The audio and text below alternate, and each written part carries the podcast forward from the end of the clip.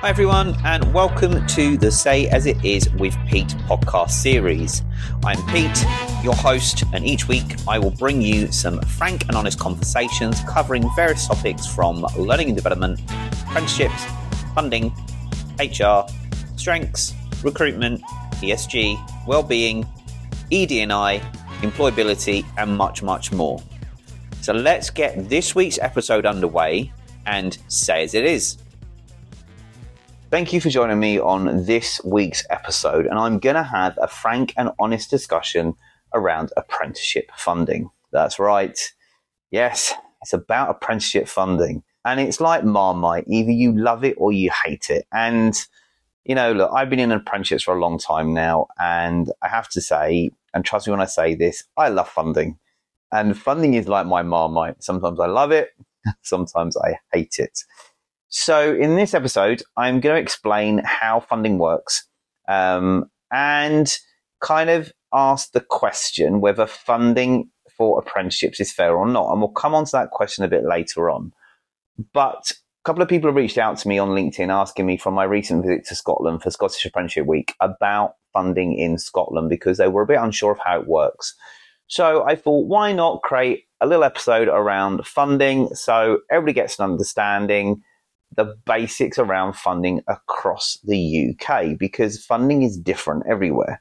Um, it's different in Ireland or Northern Ireland, it's different in Wales, and it is definitely different in Scotland and in England, obviously. So let's give you a bit of um, apprenticeship funding history 101. So pre funding, uh, pre levy, um, it was all funded by the government. And it was uh, a lot more easier back then as training providers had access to full funding.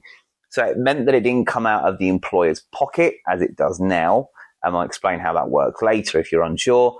But it meant that it came from the government. But what the government did back then, pre levy, was stipulate about funding. So training providers, and if you're you are a training provider or come from the background, you'll know what I'm saying on this one. That there was a main focus on 16 to 18 year olds, and then 19 to 24. Um, and then there was very limited funding for 25 plus. So back in those days, if you was 24 plus, um, you had no luck of getting onto an apprenticeship. None whatsoever. Or back then it was called QCFs or NVQs. Um, but that's a little white lie, as some training providers were able to access funding for the 24 pluses. And I came from the provider background and I knew that there was always a little bit of funding hidden or hidden back or where we get access to. So when that funding was given, we would be able to go back out to employers and say, Hey, look, we've got funding for 24 pluses have you got anybody? Um, but the main focus of training providers was the 16 to 18 and the 19 to 24 because that was where most of the largest funding stream came in from. Now, this is where we then come into the lovely levy that came into effect in April 2017. And it was a bit of a nightmare, wasn't it? Because a lot of employers started calling it a tax. And how could they do this um, as there was an uncertainty of, you know, them being taxed and the apprenticeship levy became the apprenticeship tax and various other things. And I think there was a lot of discourse when the levy came out because the government had decided not to fund apprenticeships anymore and push the onus back onto the employers and this is when apprenticeships had certain funding bands for qualifications. And, you know, look, the, the bands were, I think there's like 27 different bands at one point, um, and the funding was set at certain levels. And at a certain band level, you would you would pay a certain amount. But now, with the Institute of Apprenticeships around, you know, there are boards that sit down and decide how much a qualification costs and then the providers will then charge that cost. So, with the lovely levy, um, it has now been about six years that the levy's been in place and it's still going strong. And I don't think it's going to change. It's going to be around the way it is for, for a while. And there are talks of the levy reform, um, and that's still to come. But we have to understand that when the levy came out, there were certain incentives that came with it. So if you employ anybody 16 to 18, there was a incentive, um, especially during the uh, pre-pandemic and during the pandemic to get people into work there was a incentive of getting people employed up to uh, the where the government were paying or the SFA were offering up to three thousand pounds per person that you employ onto an apprenticeship that was new into the business. So there were some benefits. So why talk about funding? Well, if you don't know, um, the levy is only for England, and Scotland, Ireland, and Wales have their own funding streams. Um, so it's not like you're paying the levy and you're cut and it covers the whole of the UK. It doesn't. It only covers England. Northern Ireland, Scotland, and Wales are on their own funding streams. Now, with those funding streams come their own funding rules. And funding rules are funding rules. Now, you're thinking here, Pete, what are you saying? Well, this is where I'm going to share some of my knowledge and explain each funding stream and how it works to the best of my ability. Um, because, you know, there are lots of funding rules and it, to get your head round them is a lot. So that's why we have training providers. And I know some amazing people out there like uh, Lee Hill, Amy Cooper, and a few others that I can lean upon to check those funding rules. I'm a little bit unsure, but I think it's key to know that even though, although I came from a training provider background, you know, I, my head is always in the funding rules. Um, and even now as an employer, um, my head is buried in the Scottish funding rules from um, the Skills Development Scotland. Um, my head is in the Welsh funding rules. My head is in the in the DFE for Northern Ireland's funding rules. So my head is funding rules, funding rules, funding rules, and I love reading them. So every year we have funding rules, and for the levy, which is done by the ESFA, or the it's now that there are three types of funding rules: funding rules for employers, which as employers, if you do have a levy pot, then you do have to abide by those funding rules. It's part of your DAS account agreement that you agree to those funding rules on what you can spend your levy on and various other things. But there's also employer provider funding rules and main provider funding rules. And as the nerd I am, I always read all three funding rules that come out. So, enough about funding rules at the moment. But let's start with England as a funding stream to look at first.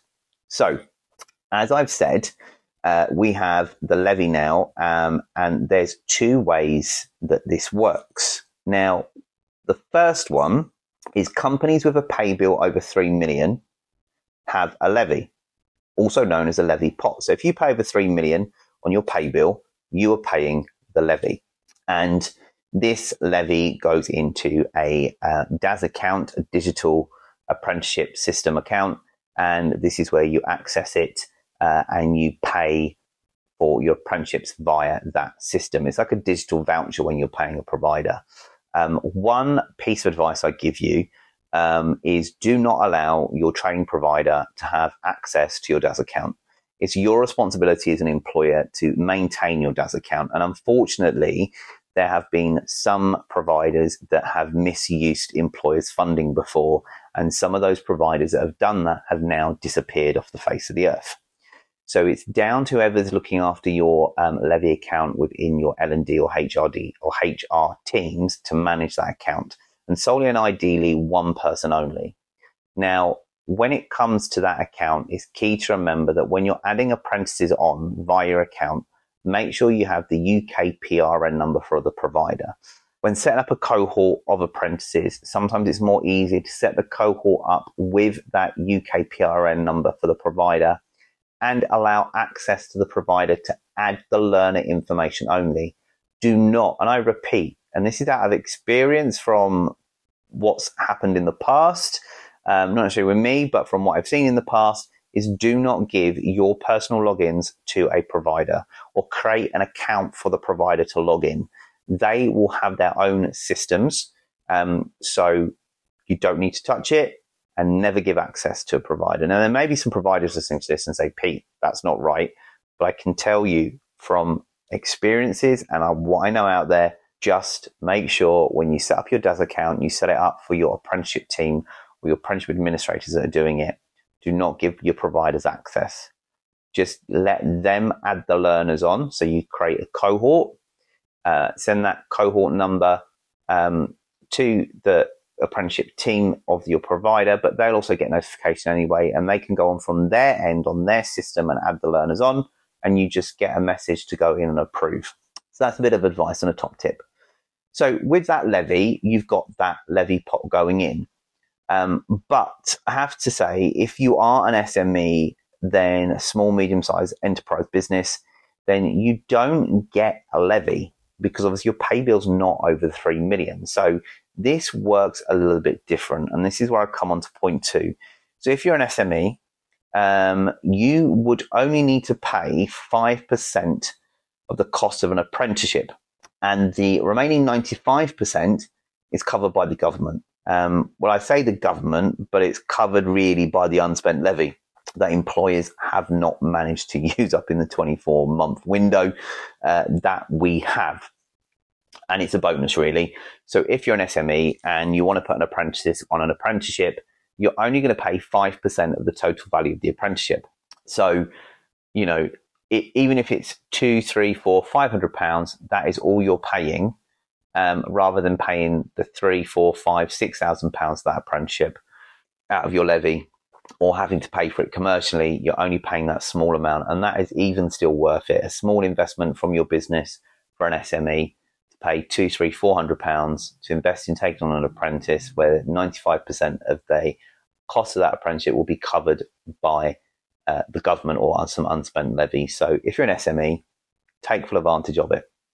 Um, so when we're looking at this and we're taking on apprentices, what we must remember is the kind of working hours that an apprentice can have. So, for an apprenticeship in England, the minimum of 20 hours per week. So, if a learner works less than 30 hours per week, the minimum length of the program is increased. Um, so, there is a calculation for that um, that is in the funding rules from the ESFA. But you have to understand that ideally you should be putting an apprentice on a minimum of 30 hours. Um, anything less than that, obviously, as it says, you're gonna start then um, having that apprenticeship expand. So 12 months becomes an 18 months. Um, it could be a 20 month, depending on you know their hours. You, I don't want to say it, but you could put an apprentice on a zero hour contract. But again, you're going to have to pay for the time that's required for that apprentice to do their learning because you have to support that um, and support them pay for their visits with a tutor um, and pay for the off the job as well. So, what I would say is try and not put an apprentice on a zero hours contract, put them on a minimum of 30 hours of kind of a week. Okay. Um, and also, advantages of that is that if they are 16 to 24, you don't pay the class one NI, um, which I have mentioned in a previous uh, podcast for apprentice wages. Um, and then again, as I say, if you take on an apprentice, pay them a fair wage. Now, a little bit of interesting facts with regards to unspent levy. Now, any unspent levy is offered up uh, to the other areas or the other nations, as I like to call them, for them to access and used the uh, unspent levy to support with the apprenticeships um, or funding of the apprenticeship streams in their areas. So that goes to Northern Ireland, Scotland, and Wales. They have access to the unspent levy uh, that we don't get to spend as employers, and they get to use that towards supporting the apprenticeships they offer in their regions. Now, Let's give you a little bit of history on this. So, how much unspent levy has there been? Um, and I ask that question quite a lot. So, let's just take a second to look at this. Now, when we're looking at unspent levy, we're looking at um, the amount of levy that has been unspent since, you know, kind of 2017 up until 2022. So I'm going to go through this a little bit of history. So, um, financial year of 17 to 18, 428 million was uh, unspent. Um, 18 to 19, 493 million was unspent. Uh, 19 to 22 is 550 million of unspent levy. Um, and then year 20 to 21, so this is when we were in the pandemic, it slightly went up again uh, to 604 million. And then 21 to 22 is 11 million was unspent. So overall, we're looking at about 2 billion uh, pounds of unspent levy since the levy started in April 2017. And that's a lot. Um, and that information comes from the DFE, um, the Department for Education. Um, and I was able to obtain this information also from FE Week. So it's quite a lot of funding that is, or, or levy spend that is not spent by employers. And a lot of employers do say they don't have the means to spend all their um, levy money. Um, but it's good to know that that levy is put out to the other uh, kind of areas or nations for them to use. So let's look at those other areas and see how they kind of use that unspent levy that they can tap into, but how they fund their apprenticeships. So let's look at Wales. Well, I'm happy to say that Wales fund all their apprenticeships. So they fully fund apprenticeships for anyone aged 16 to 65. Um, and they do have some priority areas where they uh, look at, for example, so like if it's hospitality and tourism, um, they look at that as a key priority. So, also you have to be within that job and you can't be in that role more than six months to be placed on an apprenticeship. You have to be in that role and do an apprenticeship right at the beginning. So when you start a job or, or start an apprentice in a role, get them onto their apprenticeship as soon as possible to access that funding. But it's good to know that in Wales, the apprenticeships are fully funded. But just out of interest, apprenticeship working hours, they give a minimum of 16 hours per week for that one. So to be on an apprenticeship, you have to be a minimum of 16 hours, but apprenticeships are fully funded, which is fantastic and good to hear. Now, let's look at Northern Ireland. So, Northern Ireland, a little bit different. Apprenticeships are fully funded for anyone aged 16 to 24. But if you're 25 years and above, then there is um, only the commercial option. So, unfortunately, if you're 25 or plus, you cannot access an apprenticeship. And as an employer, you cannot put somebody who's 25 plus onto an apprenticeship because there is no funding. You would have to pay commercially for it. And the commercial cost is dependent upon the provider. But if they're 16 to 24, it is fully funded. Hmm. And the minimum hours for an apprentice in uh, Northern Ireland is 21 hours per week. So let's move on to wee Bonnie Scotland. Now, Scotland, which is done by the uh, Skills Development for Scotland. Now, if you are aged 16 to 19 years, then your apprenticeship is fully funded.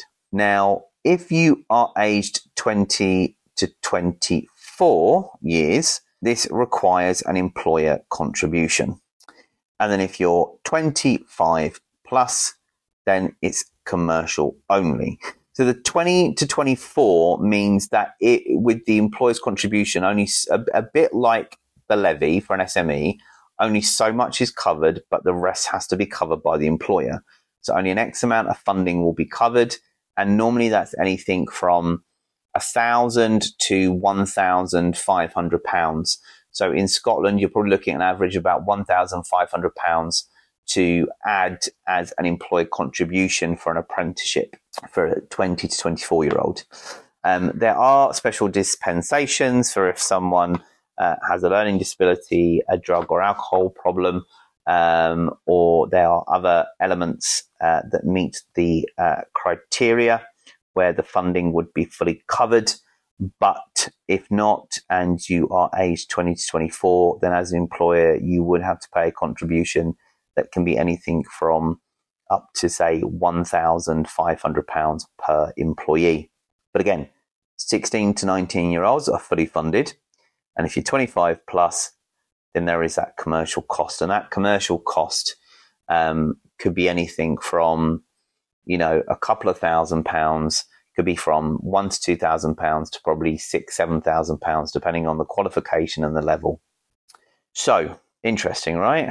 Now, here's the question Is the funding fair or not? Well, in my eyes, it's not. Why? Well, Scotland and Ireland have access to unspent levy like Wales, and I feel that they should use it more and stop this age restriction. And this age restriction grinds my gears in basic terms. Times have moved on. An apprenticeship should be open to anyone, regardless of age, especially as the landscape of recruitment changes. So, with the levy in England, there is no age restriction. Now, as I stated before, there was a focus on certain age brackets 16 to 18, 19 to 24, and that was it.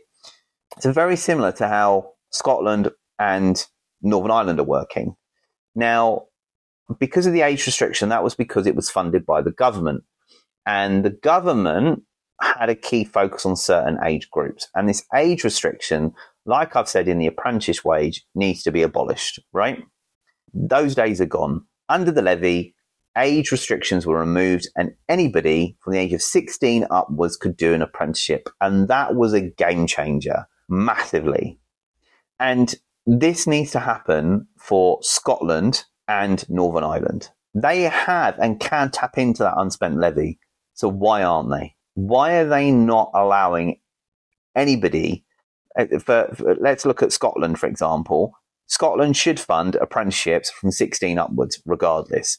They shouldn't be saying to the employer, you need to contribute if you want somebody to an apprenticeship age 20 to 24, or you have to pay the full qualification for 25 pluses. And same for Ireland. They shouldn't be saying, once you get to 25, you have to pay the commercial costs as an employer that's restricting potential hidden talent out there from coming to join your company. And that's a shame. So Northern Ireland and Scotland, smell the coffee, look at the landscape, it's changing, access some more of that funding from the unspent levy and start funding your apprenticeships. Now, take EasyJet, for example. They just did a big recruitment drive for over 50s, and most of um, most of them now are doing an apprenticeship with them for cabin crew. And there is a qualification in cabin crew standards. Um, but if we uh, limit funding to the key age groups, then we limit the hidden talent, as I said before. Now, the over 50s, 50s plus, have some amazing hidden talents, some amazing strengths. And there's lots of people aged over 24 or 25 that have some amazing hidden talents, uh, not been great in education, may not have chosen the right career path, that come into an apprenticeship and they are amazing at what they do. So kudos to EasyJet for looking at the over 50s and putting on an apprenticeship in England. Now, you might say, for example, and this is in the funding rules, that if somebody works in Scotland but also may work in England, can the English levy or the England levy pay for their apprenticeship? Well, there is a small loophole. If that person spends 50% or more of the time, say 55, 60% of their time in England and the remainder in Scotland, then yes, the apprenticeship can be funded via the levy. But if they spend 60% of their time in Scotland and the rest in England, then it can't. So that's in the funding rules. Now, there are those little loopholes and all those things in the funding rules. So I would suggest if you are still unsure about how to get your head around the funding rules, feel free to reach out to me. More than happy to go through with them and share some basic information with you. Um, but I think businesses need to step up a bit and lobby, especially the Scottish government and the Northern Ireland government, although it doesn't really have one at the moment. But we need to lobby them and say, scrap the age restrictions for funding.